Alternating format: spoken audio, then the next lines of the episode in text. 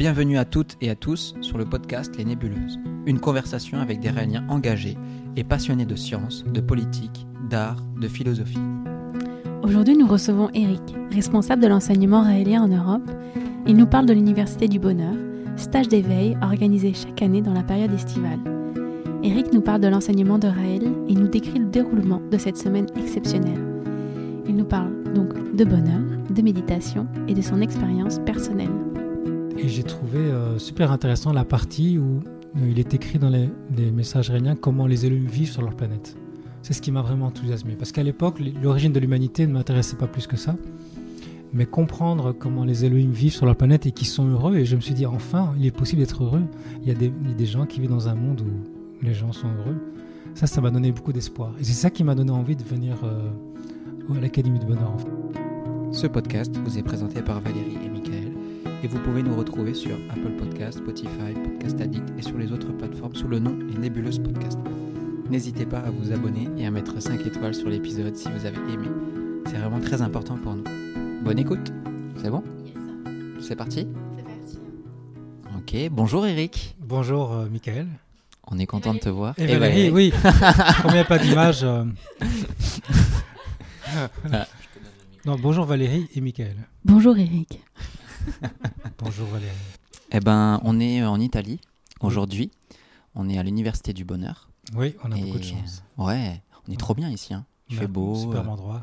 Un temps magnifique. On a des enseignants fantastiques. Ouais, hein. Et euh, bah, merci d'être là. Bah, c'est vraiment super. un plaisir euh, si on peut partager euh, tout ce qui se passe ici et le faire connaître. Ça me fait plaisir.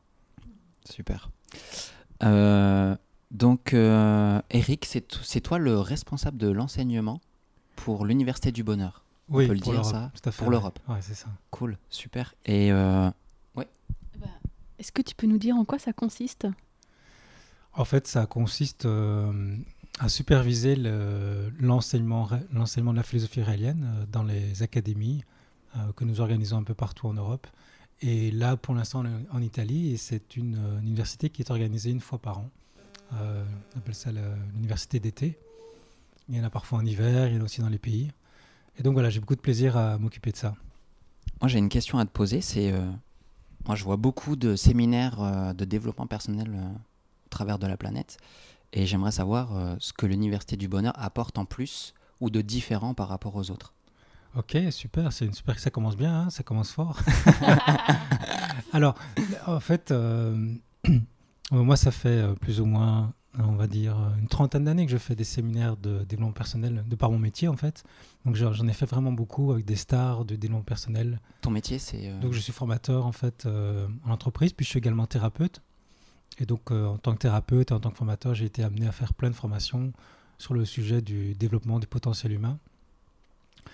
Donc avec plein d'outils différents, avec euh, des outils thérapeutiques et des outils de développement de soi, avec des stars de développement personnel aux États-Unis, en anglais également, en, Angleterre, etc.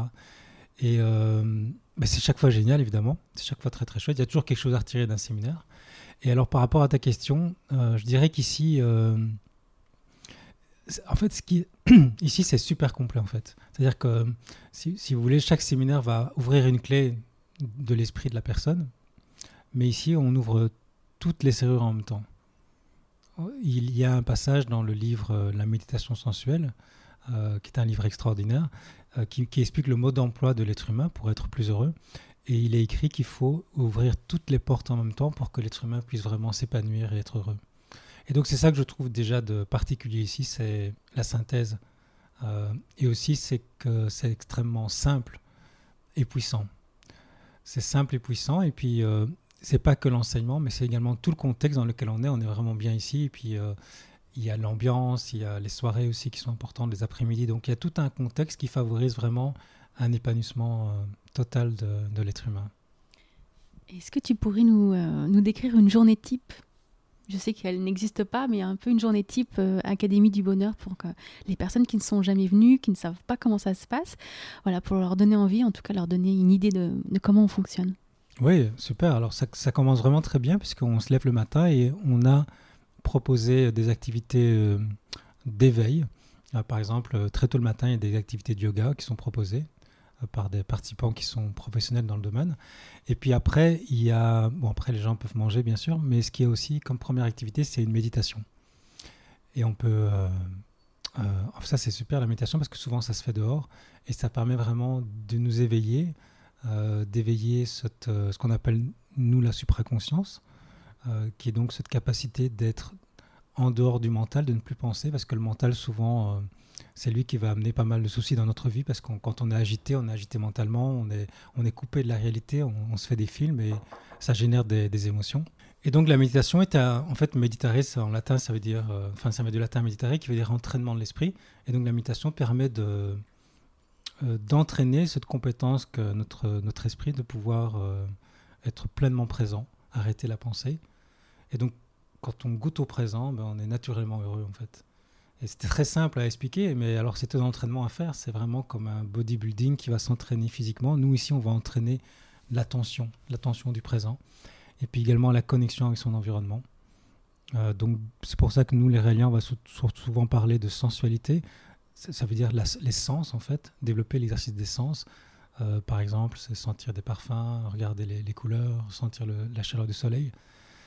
Et ça paraît très simple et évident, et pourtant c'est vraiment quelque chose à développer, comme les artistes le font, pour apprécier beaucoup plus le, présent. Oui, parce que donc on appelle ça la méditation sensuelle. Oui, tout à fait. Donc c'est la méditation par l'exercice des sens, puisque souvent on est coupé de nos sens, donc on est aliéné, en fait on n'a plus de lien avec notre corps, on est beaucoup dans la tête. Et ce qui fait que quand on est trop dans la tête, on a une, on a une agitation mentale qui génère euh, des émotions de colère, de tristesse ou de peur ce qu'on appelle le malheur finalement ou le stress. Et donc pour revenir euh, au bien-être, euh, c'est important de couper cette agitation mentale et de revenir dans le corps. Et comment est-ce qu'on sait qu'on est vivant? C'est à travers nos cinq sens. Il y a une particularité aussi, cette connexion à l'infini. Donc c'est quand même, une, on appelle ça aussi la mise en harmonie avec l'infini. Oui, tout à fait. Alors c'est vrai que c'est, quelque chose d'assez particulier que nous les Réaliens en apportent. C'est vraiment... Euh, parce que j'ai fait beaucoup de méditation aussi durant ces, ces 30 ans un peu partout, on en a un peu partout. Et la, mise en harmonie avec l'infini, c'est vraiment quelque chose de très spécifique. Euh, en tout cas, je trouve assez novateur. Euh, il y a certainement d'autres méditations qui vont, qui vont toucher à ça, mais ici, c'est vraiment bien expliqué, je trouve. C'est l'importance de se connecter à l'infini, l'infiniment petit, l'infiniment grand, et l'infini dans le temps également. Ce qui permet de, de prendre énormément de recul et et en fait de s'oublier et de se fondre dans, dans l'univers, dans l'infini, en fait, d'être sans identité, ce qui amène un état de, bien-être naturel. Comme le sont les animaux, les enfants, quand on était enfant, on était dans cet état-là aussi. Et puis après, l'enfant grandit, il doit développer le monde mental, la pensée, la pensée abstraite, et puis il est, de plus en plus coupé de son corps euh, et de ses sensations qui lui permettent justement de se connecter. Donc on essaie de réapprendre en fait, le bonheur, il ne s'apprend pas vraiment, mais c'est plutôt le malheur qu'on va désapprendre. Mm. Désapprendre euh, le mental, désapprendre toutes ces mauvaises habitudes et ces croyances pour revenir à quelque chose de très simple. C'est simple, mais ça prend de l'entraînement. C'est d'où le mot méditer, hein, méditation, c'est de l'entraînement. Et donc après la méditation, euh, après on a de l'enseignement. Oui, alors après c'est vrai. Donc après la méditation, on a un enseignement. Ça c'est génial l'enseignement parce que c'est vraiment un cours euh, de bonheur, un mode d'emploi, parce qu'en fait c'est fou, mais à l'école on n'apprend pas à être heureux, on n'apprend pas la gestion des émotions, on n'apprend pas comment gérer son stress. Euh.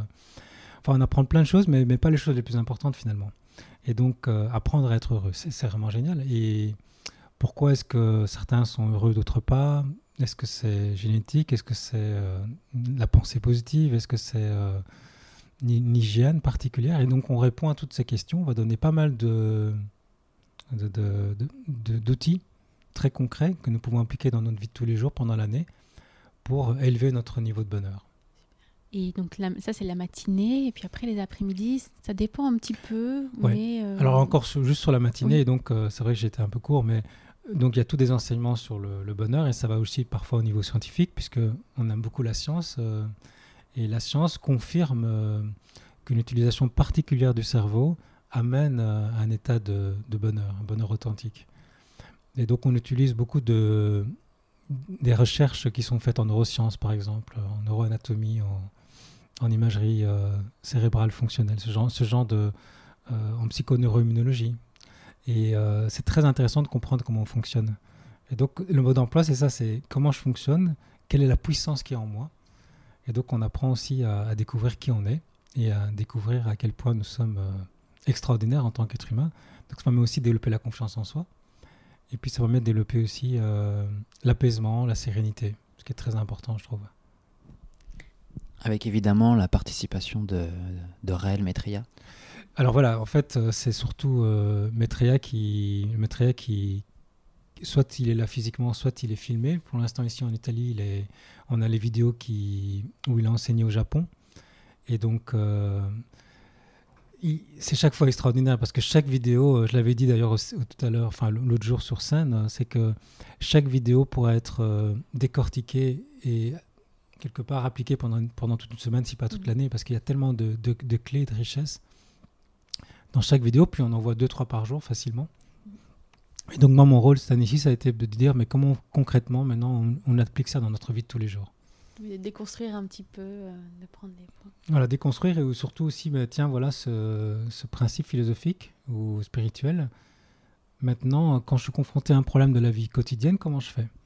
Et ça, ça, enfin, moi, ça me passionne ce genre de être très concret. Déjà, c'est très concret. Et puis, euh, c'est pour ça qu'on fait beaucoup d'exercices, beaucoup de méditations. Il y, a, beaucoup, beaucoup de méditations. Le Maitreya apporte euh, une soixantaine de méditations, je pense, différentes, qui ont chacune des objectifs particuliers. Donc, après l'enseignement, qui dure euh, du matin jusqu'à midi et demi, plus ou moins, de 10h à midi et demi, ben après, il y a la, pause de midi. Puis, il y a, ce qui est génial aussi, c'est que cette année-ci, on a des ateliers libres où les gens qui ont une compétence particulière, que ce soit artistique ou autre, ou spirituelle ou autre, eh bien, ils peuvent euh, le, partager aux autres. Et donc, euh, pour les personnes qui viennent, qui viennent pour la première fois au séminaire à l'Académie du Bonheur, eux, ils ont vraiment, ils sont bien accompagnés l'après-midi. À partir de 16h, ils ont, ils ont vraiment un cours qui est dédié pour eux, pour leur permettre de, comprendre les notions fondamentales de, de la philosophie israélienne avec tous les diamants qui y a à l'intérieur. Et puis pour toutes les autres participants qui ont déjà fait quelques années, eh bien, ils peuvent suivre ces, ateliers expérimentaux qui touchent à, tous les pans de notre philosophie, euh, que ce soit artistique ou euh, sportif aussi, mm. ou simplement euh, de l'introspection. Il y a aussi un temple de méditation. On a un endroit qui est prévu pour les gens qui veulent méditer toute la journée. En fait, on peut méditer toute la journée ici, c'est ça qui est génial, du matin jusqu'au soir, parce que le soir, on a aussi une méditation sous les étoiles à 22h, 22h30. Et puis aussi après les ateliers de l'après-midi, il y a de nouveau une méditation à 18h. Et puis ensuite, il y a des soirées extraordinaires, vraiment extraordinaires. Chaque soirée est unique et c'est, on ne fait jamais deux fois les mêmes en plus. C'est chaque fois des soirées euh, qui sont en lien avec l'enseignement et qui permettent de vivre des expériences assez uniques qu'on ne vit pas dans la société traditionnelle ni dans d'autres types de séminaires. ça peut parfois se faire, mais ici c'est quand même particulier c'est des expériences qui sont très belles, très, très émouvantes, très poétiques. Et qui sont quand même assez festives.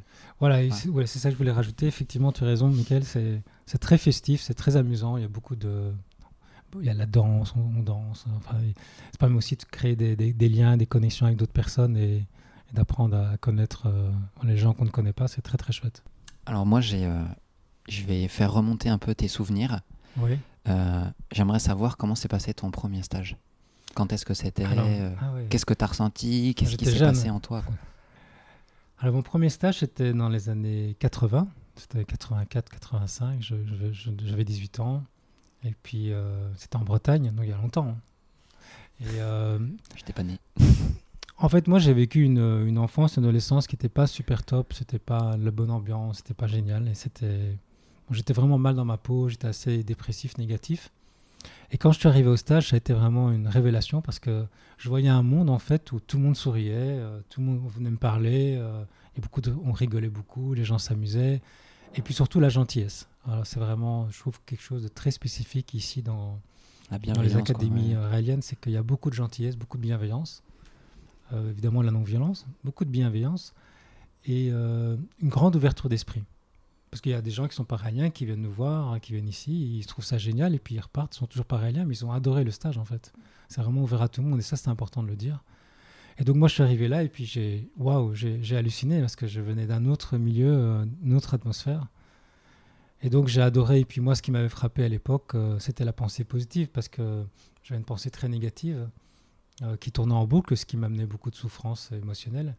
Et donc c'est l'entraînement d'avoir un changement de point de vue, un changement de point de vue sur moi, sur les autres, des habitudes de pensée constructive. Ça a été euh, super. Puis ensuite, c'est la découverte aussi de comment est-ce qu'on peut avoir plus confiance en soi, comment mieux s'aimer. Parce qu'en fait, une grande partie de notre philosophie, c'est basé sur l'amour de soi.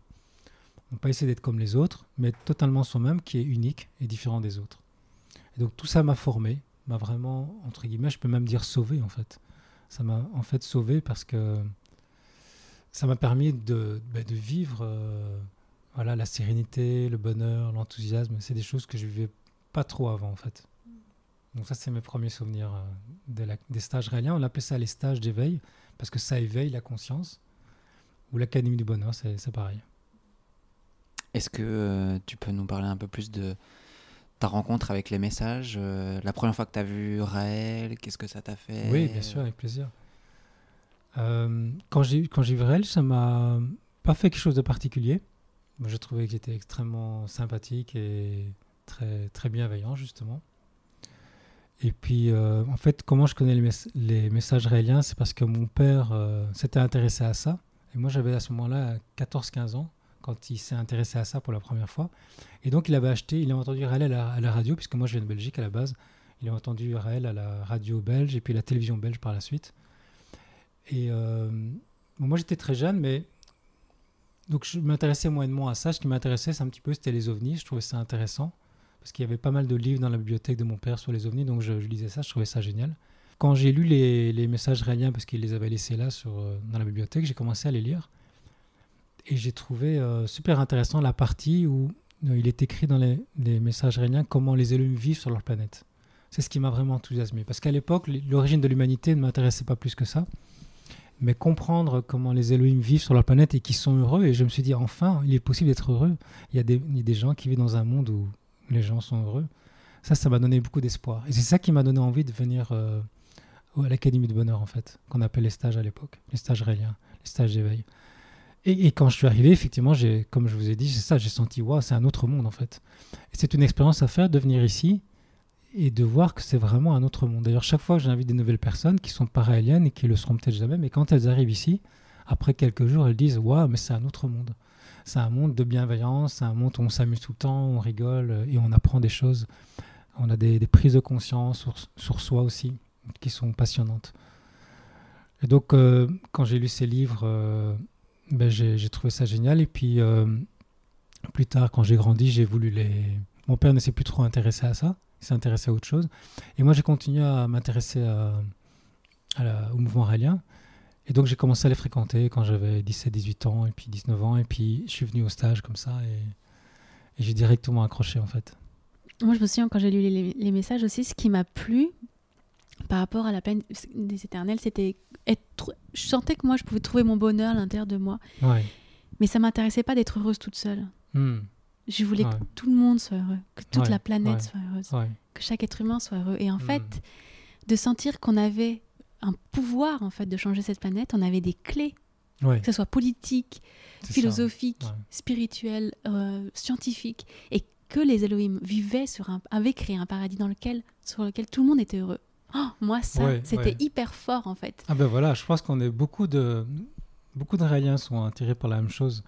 C'est en fait au-delà d'être Raélien, on est surtout avant tout humaniste et on est on est touché par la souffrance euh, qu'il y a sur la planète, comme tu le disais. Et moi, c'est ce qui me touchait toujours depuis petit en fait, la souffrance euh, autour de moi.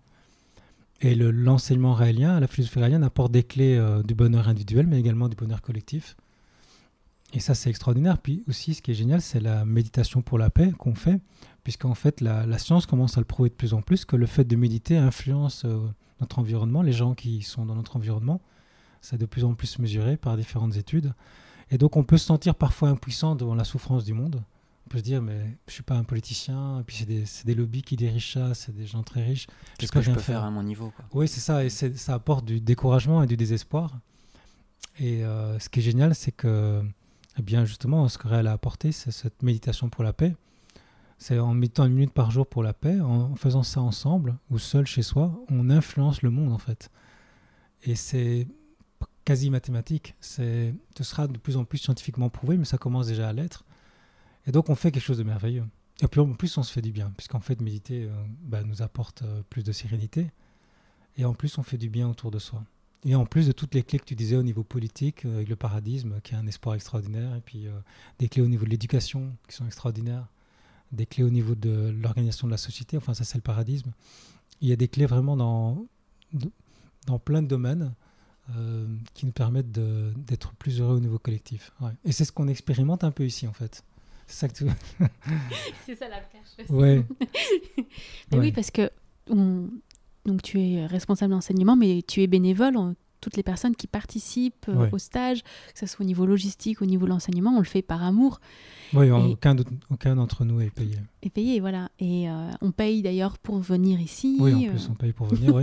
Mais en fait, on reçoit beaucoup plus. Bah oui. Parce qu'on paye, euh, mais c'est bon, pas cher du tout, parce que s'il fallait faire payer ce, parce qu'il faut quand même savoir qu'il faut que les gens sachent que l'Académie du Bonheur, elle est gratuite. Mm. Il y a juste des frais d'inscription pour les côtés administratifs ou techniques. Après, les gens payent leur hôtel ou ce qu'ils veulent ou leur, euh, leur tente s'ils veulent venir en camping. Mais le, cours en lui-même, à la différence des autres euh, stages de développement personnel, euh, qui sont parfois très chers, ici c'est totalement gratuit. Mais s'il fallait le chiffrer en prix d'inscription, ce serait cher, je pense, parce que c'est vraiment de très haut niveau mm. par rapport à ce que j'ai pu voir ailleurs. Et je le fais avec beaucoup de recul. Hein. Avec 30 ans de recul, je peux me dire, c'est du haut niveau, en fait, au niveau de l'enseignement. Puis tant d'enseignement, parce que comme tu l'as dit, il y a les matins, il y a les après-midi, et les soirées aussi, finalement, font partie de l'enseignement. Donc on a un enseignement voilà, qui. Oui, c'est une immersion 24 euh, heures sur 24, pratiquement, euh, puisqu'on fait aussi des... une journée de jeûne, par exemple. Mhm. Mais c'est pas un jeûne classique, c'est un jeûne également. Euh, on va se couper au niveau des sens pour pas être distrait par l'extérieur. C'est un jeûne où on fait plus une, un travail introspectif ou un travail sur le fait d'être dans le présent, de quitter le monde de la pensée pour sortir, se libérer de la prison mentale. Donc c'est un jeûne pas juste physiologique, mais également qui travaille sur l'esprit. De 24 heures. De 24 heures, voilà. Et puis, euh, ce qui est génial aussi, c'est qu'on fait, on fait un déjeuner ensemble, déjeuner, donc on casse le jeûne ensemble, euh, avec une méditation particulière. Et ça, c'est génial aussi, ce genre d'expérience.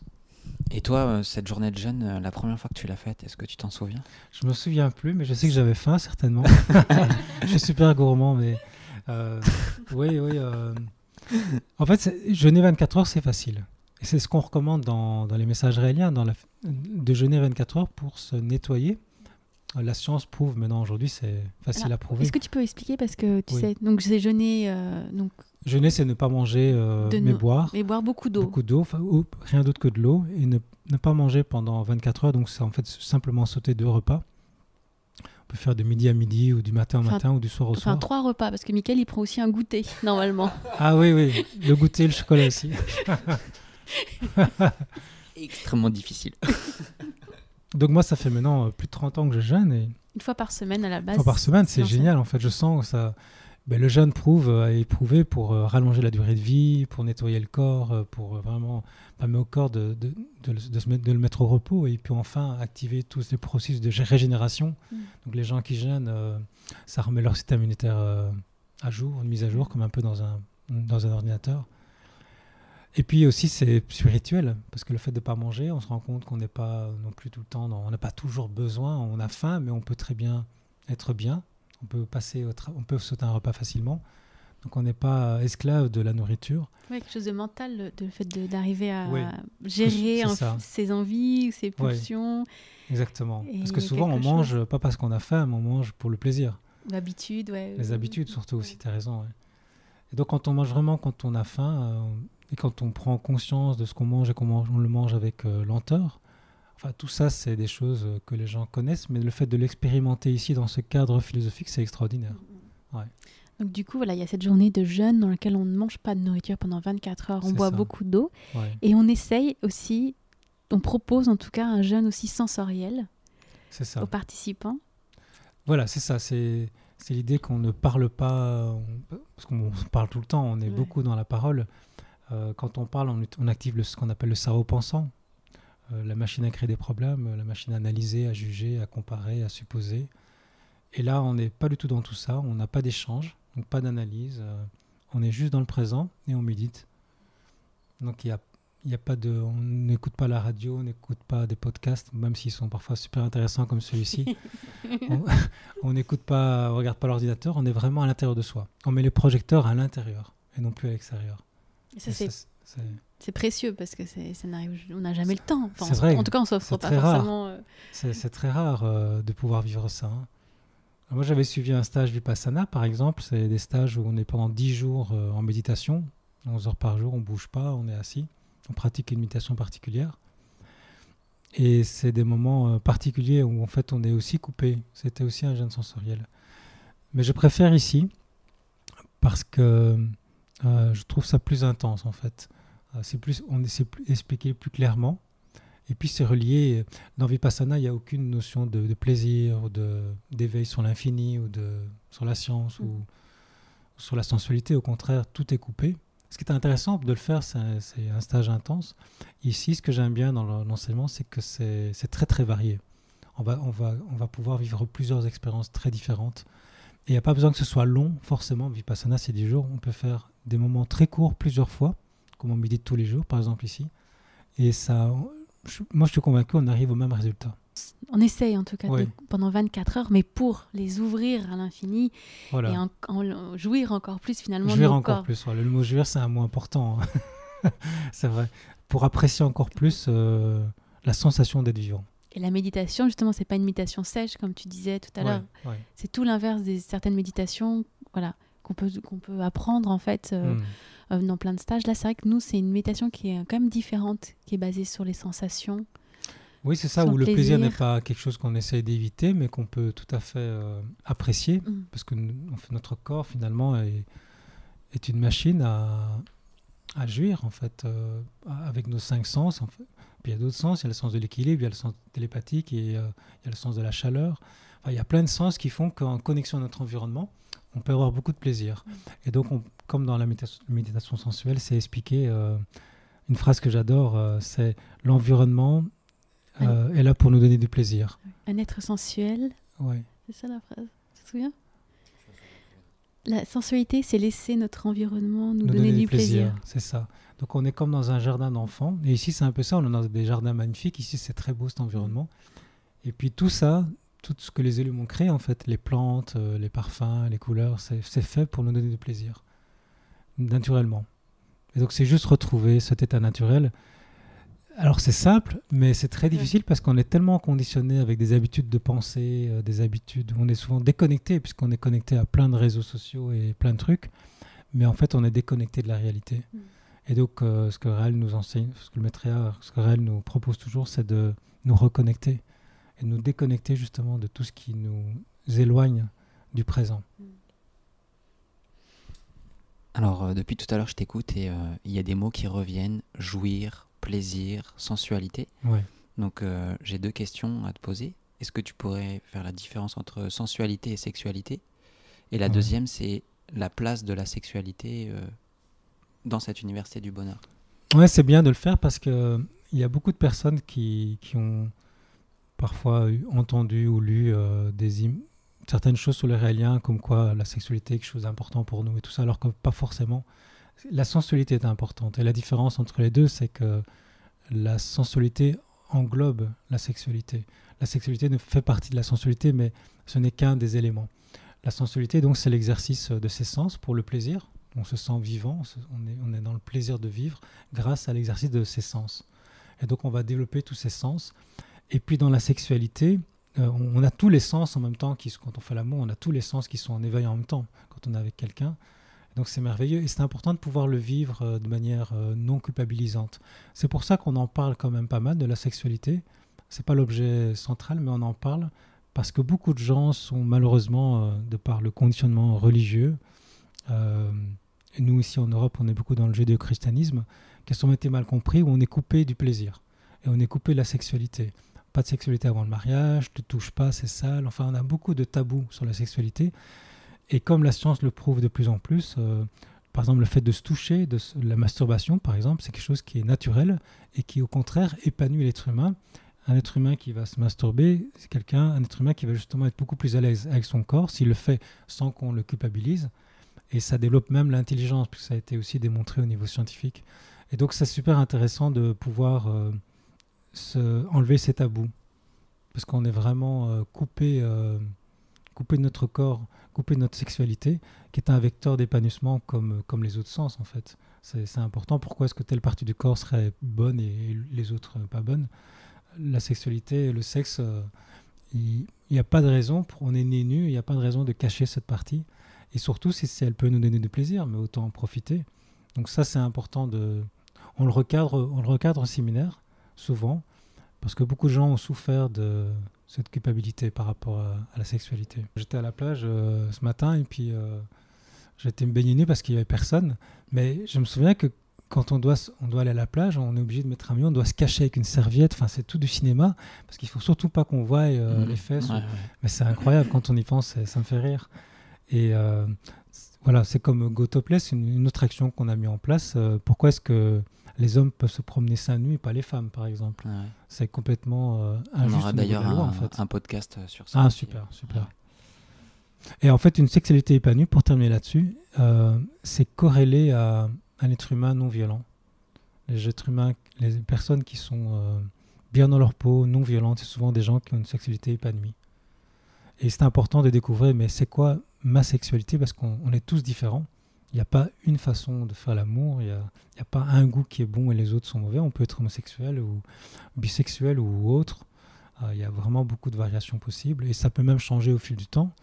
Et c'est important d'être à l'aise avec son corps et d'être à l'aise avec ses sources de plaisir. Tant qu'on respecte euh, les lois et on est entre adultes, euh, tout est possible en fait. Du moment que ça fait du mal à personne. et ça, c'est important de ce principe d'ouverture de mhm. déculpabilisation Alors moi, il y a un truc qui, que j'aime beaucoup ici, c'est que c'est pas l'école. Euh, il y a beaucoup de bienveillance et rien n'est obligatoire. Si on n'a pas envie d'aller à un enseignement ou si on, personne n'est forcé d'y mhm. assister, quoi. Mhm.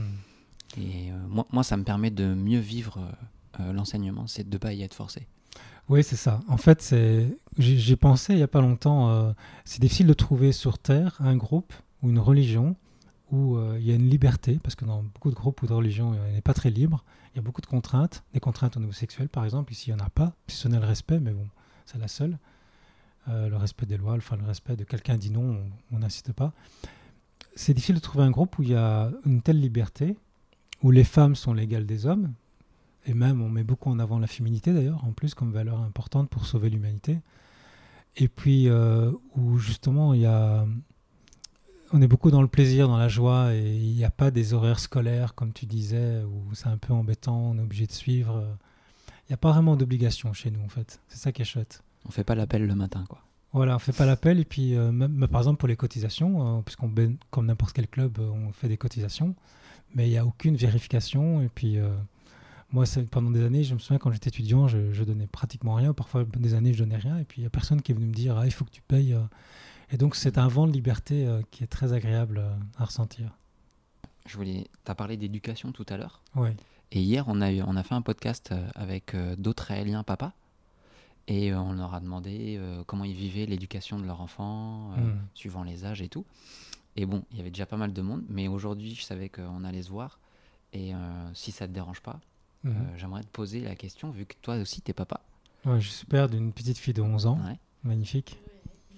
Comment ça se passe l'éducation euh, Est-ce que ta compagne est raélienne euh, Est-ce Alors ma compagne euh, est musulmane de culture et et dans ses habitudes, elle a, elle a beaucoup de d'habitudes de, de, qui viennent de la religion musulmane. Et puis ma fille, elle a sa maman qui est bouddhiste. Et en fait, elle est influencée par ces différentes cultures, surtout le bouddhisme et le réalisme. Et donc, euh, sa maman lui, lui, apprend le bouddhisme. Et, et moi, euh, ce que je fais, comme c'est enseigné d'ailleurs dans les, livres raéliens, c'est de lui enseigner toutes les religions. Donc, j'ai acheté un livre où elle peut voir toutes les religions qui existent. Et je pense que pour l'instant, euh, c'est marrant et je trouve ça chouette. Elle n'est même pas du tout intéressée par le, par le réalisme. Elle, elle, a 11 ans. Elle est plus intéressée par le bouddhisme parce que sa maman lui en parle tout le temps. Elle l'amène au temple et tout. Et puis moi, je me suis dit, mais si elle est bouddhiste, qu'elle est heureuse, c'est génial. Quoi. Je préfère qu'elle soit bouddhiste et heureuse que raélienne et malheureuse. Donc en fait, on n'a vraiment aucune pression par rapport à ça. Ce qui nous compte, c'est le bonheur des enfants. Et puis même si elle est athée, ou peut-être on n'est pas plus d'avoir une religion non plus, hein, d'opinion, Donc on est vraiment, c'est vrai qu'on a, ça encore une différence très forte avec euh, beaucoup d'autres euh, religions, c'est qu'on n'impose rien. C'est vraiment de nouveau la liberté en fait, c'est ça qui est génial. Super. Qu'est-ce qu'il y a? Ah, je crois que tu pleures un peu. Ah non, je pleure pas. Ah, Tu je- pleures? Oui, non, c'est Oh, il y a une petite émotion. c'est chouette, c'est génial. Ah, j'aime, c'est beau les émotions, c'est beau. Pleure près du micro. Ça. c'est les feelings, c'est les feelings. Ah, non, c'est- non, mais les papas raéliens, c'est quelque chose. Ouais. Les parents raéliens, c'est quelque chose. Parce que Oui. c'est le bonheur qui compte. Arrête, je le mets le Et alors, euh, Si, si, si, on le mettra. Alors un truc, je suis fier en tant que père, mais c'est grâce à l'enseignement raélien vraiment que j'ai réussi à faire ça, c'est que ma fille n'a pratiquement jamais connu de stress. La chance. En fait, parce que je, je suis euh, donc psychologue, en fait, je suis psychologue, hein, et je, je fais donc des psychothérapies. Et je vois tout le temps, euh, toute la journée, des gens qui ont été traumatisés dans leur enfance avec des stress, ou soit des gros stress, donc des gros traumatismes, soit plein de petits stress continuels. Euh, c'est par exemple parce que les parents sont durs, ou il n'y a pas d'amour, ou l'enfant est resté seul, est un peu perdu, ou il y a des conflits. Et je suis content parce que ma fille n'a jamais vécu tout ça. Et donc c'est vraiment euh, difficile parce que le monde est stressant en fait. Mais euh, si un enfant on lui apporte, euh, on lui explique, on lui parle, parce que la communication est super importante aussi dans notre enseignement, la communication bienveillante, et qu'on lui explique les choses et qu'on est toujours, on met toujours l'amour au premier plan, un amour inconditionnel et non pas un amour conditionnel, puisque souvent, on a souvent vu ça, c'est que les parents veulent bien donner de l'amour si l'enfant euh, fait bien ça, réussit bien à l'école, etc. Mm. Et ici, c'est pas du tout le cas Pas de Euh, chantage, quoi. aucun chantage affectif. euh, C'est souvent inconscient les chantages, hein, mais beaucoup de parents font ça. Et donc si c'est ce qu'on nous apprend vraiment, c'est l'amour inconditionnel, et c'est ce que j'ai fait avec ma fille. J'en suis très content en fait. Ça donne donc à un être humain. euh, ma fille et les d'autres enfants de Rélien aussi. Ça donne des êtres humains qui seront euh, beaucoup mieux dans leur peau, moins violents parce que pas du tout stressés, donc beaucoup plus épanouis, plus créatifs et qui vont apporter plus à la société humaine que quelqu'un qui est stressé, qui va générer des tensions et avoir des comportements peut-être violents. Donc c'est super important cette notion d'éducation. Ouais. Est-ce que tu as autre chose à rajouter, Valérie? Tu avais prévu des questions? Marrant, je sais pas comment, mais je voulais. Je, je m'étais dit que j'irais bien. Enfin, je- par rapport à l'enseignement, je m'étais. Comme on parle souvent de, de l'ego, tu sais. Ah ouais, ah ouais. Et j'avais fait le lien entre le manque d'estime de soi et l'ego, tu sais. Enfin, Ouais, voilà, ouais. c'est un- un Oui, je petit- peux dire un petit mot là-dessus, ouais, avec plaisir.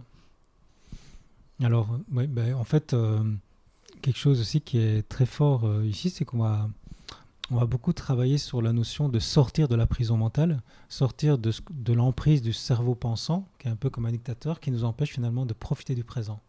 Le cerveau pensant qui est toujours dans le passé ou dans le futur, et qui agit un peu parfois comme un protecteur qui, quelque part, la pensée va toujours analyser et on, on appelle ça aussi l'ego. L'ego, c'est cette partie du mental qui veut nous protéger.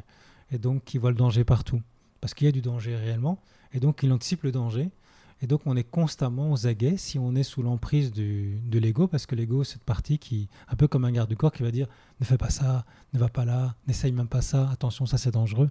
Et donc comme on est on est tout- en fait, on s'identifie à la pensée, on croit qu'on est ce cerveau pensant, donc on a ces pensées qui nous traversent la tête, on croit que c'est nous, et on, ces pensées, par exemple, si je me dis je vais avoir un accident si je fais ça, je commence à avoir peur. Et donc, euh, bah, je, vais, non seulement je le fais pas, mais en plus j'ai peur. Ou si je suis avec quelqu'un, oui, mais il, va, il va me quitter, elle va, elle va te quitter. euh. et donc, euh, je peux devenir, je peux rentrer dans l'obsession, euh, l'obsession imaginaire, en fait, d'un truc, d'un imaginaire négatif. Et donc, ce cerveau pensant, cet ego m'hypnotise, en fait, on peut dire, parce que moi, je fais de l'hypnose et je fais cette analogie, c'est que la vraie hypnose, c'est quoi? C'est l'hypnose du mental. On est hypnotisé par notre propre mental. On, on- on croit à ses pensées, on croit à ses croyances, mais c'est pas vraiment nous. Et tout le travail qu'on fait ici à l'Académie du Bonheur, c'est retrouver notre vraie identité. Ce qu'on appelle nous la supraconscience. La supraconscience, c'est cette partie de nous, enfin no- notre essence profonde, qui n'est pas le cerveau pensant. On peut utiliser le cerveau pensant, par exemple, si on doit prendre un, un avion, on va calculer le temps euh, pour prendre le taxi, puis on va anticiper le fait qu'il y aura peut-être des retards. Donc c'est très utile pour ça. Mais pour être heureux, pour les relations, euh, ben, c'est beaucoup mieux de ne pas utiliser le cerveau pensant et simplement d'être dans le ressenti, euh, ce que disent certaines personnes dans le cœur. Et, euh, voilà, c'est- vraiment quelque chose qui s'apprend ici.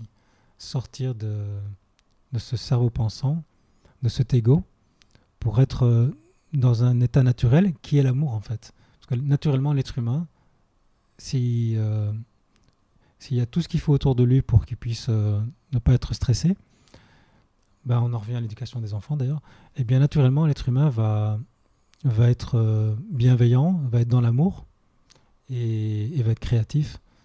Et donc imaginons, comme, comme j'avais entendu dans votre podcast, votre podcast avec Jean-Pierre Saunier, qui s'occupe du paradisme, imaginons le monde où il y aurait une éducation comme ça au niveau mondial. Mais en quelques années, le monde peut être très différent en fait. Oui, parce que les Elohim nous ont créés heureux, pour être heureux. Voilà, c'est Donc notre état naturel, c'est le bonheur. Ouais. Le bonheur, c'est un peu comme un soleil. Il est naturel, il est là. Et parfois, on ne le voit pas parce qu'il y a des nuages qui le cachent. Mais ce n'est pas parce qu'on ne le voit pas qu'il n'est pas là. Et en fait, si on chasse les nuages, les nuages du malheur, du stress, des pensées, des croyances limitantes, ben, en fait, le bonheur, il est là, il est naturel et il est très simple en fait. Bon, c'est ça qu'on apprend ici et c'est génial. C'est passionnant parce que, parce que tout le monde a envie d'être heureux. En fait. Hmm. Et effectivement, on a tous envie d'apprendre à être plus heureux, à se connaître soi-même, être en, lien avec soi-même et effectivement, en, cacher, en, enlever les nuages. oui, ah, Comme tu disais, quoi. Donc c'est pour ça que c'est des sujets hyper intéressants. Puis j'avais écrit un livre euh, sur le bonheur, en fait. Euh, ça s'appelle Le bonheur ou le stress, la décision de chaque instant, qui en Belgique a vraiment été bien vendu. Et euh, en fait, j'ai beaucoup été inspiré par les enseignements de l'Académie du bonheur. Ah oui, mais ça, c'est quelque chose dont peut-être on pourrait juste parler brièvement. C'est le bonheur, donc, et un état naturel, et en même temps, une décision. Oui. Une attitude. Une, attitude, en tout cas. Parce qu'à chaque instant, on a le, la possibilité de se stresser ou pas en fonction de notre attitude, notre agitation mentale. Avec un événement qui arrive, on, on peut le laisser nous faire réagir, ou on peut aussi, par les techniques qu'on voit ici, euh, ne pas réagir, être en amont, et ne, donc ne pas être touché, on appelle ça le lâcher prise aussi.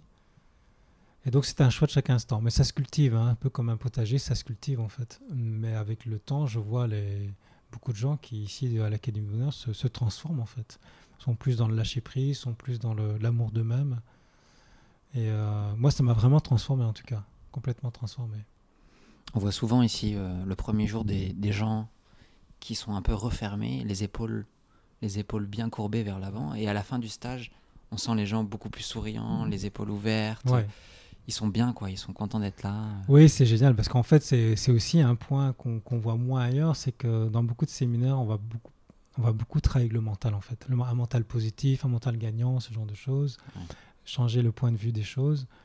Mais on va pas trop s'occuper du corps et de la sensualité et de la fête et de l'amusement et de redevenir un enfant et puis d'être bien dans son corps, de méditer. Et ici, on fait beaucoup justement ça. Et on, fait, on voit effectivement, comme tu dis, des gens qui se redressent, qui marchent différemment, qui respirent différemment, qui sourient. Rien que le fait de sourire, c'est une thérapie en soi. Hein. On attend souvent d'être heureux pour sourire, alors qu'en fait, qu'on peut sourire pour être heureux. Hmm. Bon, on va s'arrêter là, peut-être. Hein si tu avais quelque chose à rajouter. Non, c'est bon. Eh ben, merci. Merci C'était un plaisir. Alors, je rajoute juste un truc, c'est que les universités du bonheur, il y en a un chaque année sur chaque continent. C'est ça. En Asie, là c'est à Okinawa tous les ans. En Europe, en Amérique du Nord, en Amérique du Sud, il y en a deux ou trois, je crois, en Afrique. Oui. Euh, donc. Euh, Et puis on a des petits, des petites académies de bonheur. On appelle ça des mini apacades, à Happiness Academy, un peu partout dans, dans, les pays. Super. En hiver. Ouais. Pour faire une coupure. Et euh, pour les informations, bah, c'est sur rael.org. Voilà, euh, j'invite vraiment là, aux personnes à venir voir, à venir découvrir parce qu'elles sont bien accueillies. Hein. Les gens sont bien accueillis ici. Mhm. Euh, c'est une belle expérience à vivre. Puis ça coûte rien par euh, le transport, l'hébergement, la ouais, c'est vrai, c'est très appréciable aussi. Eh ben merci Eric. Ben, C'était un plaisir encore une fois. merci à vous et bonne journée. Merci et toi aussi.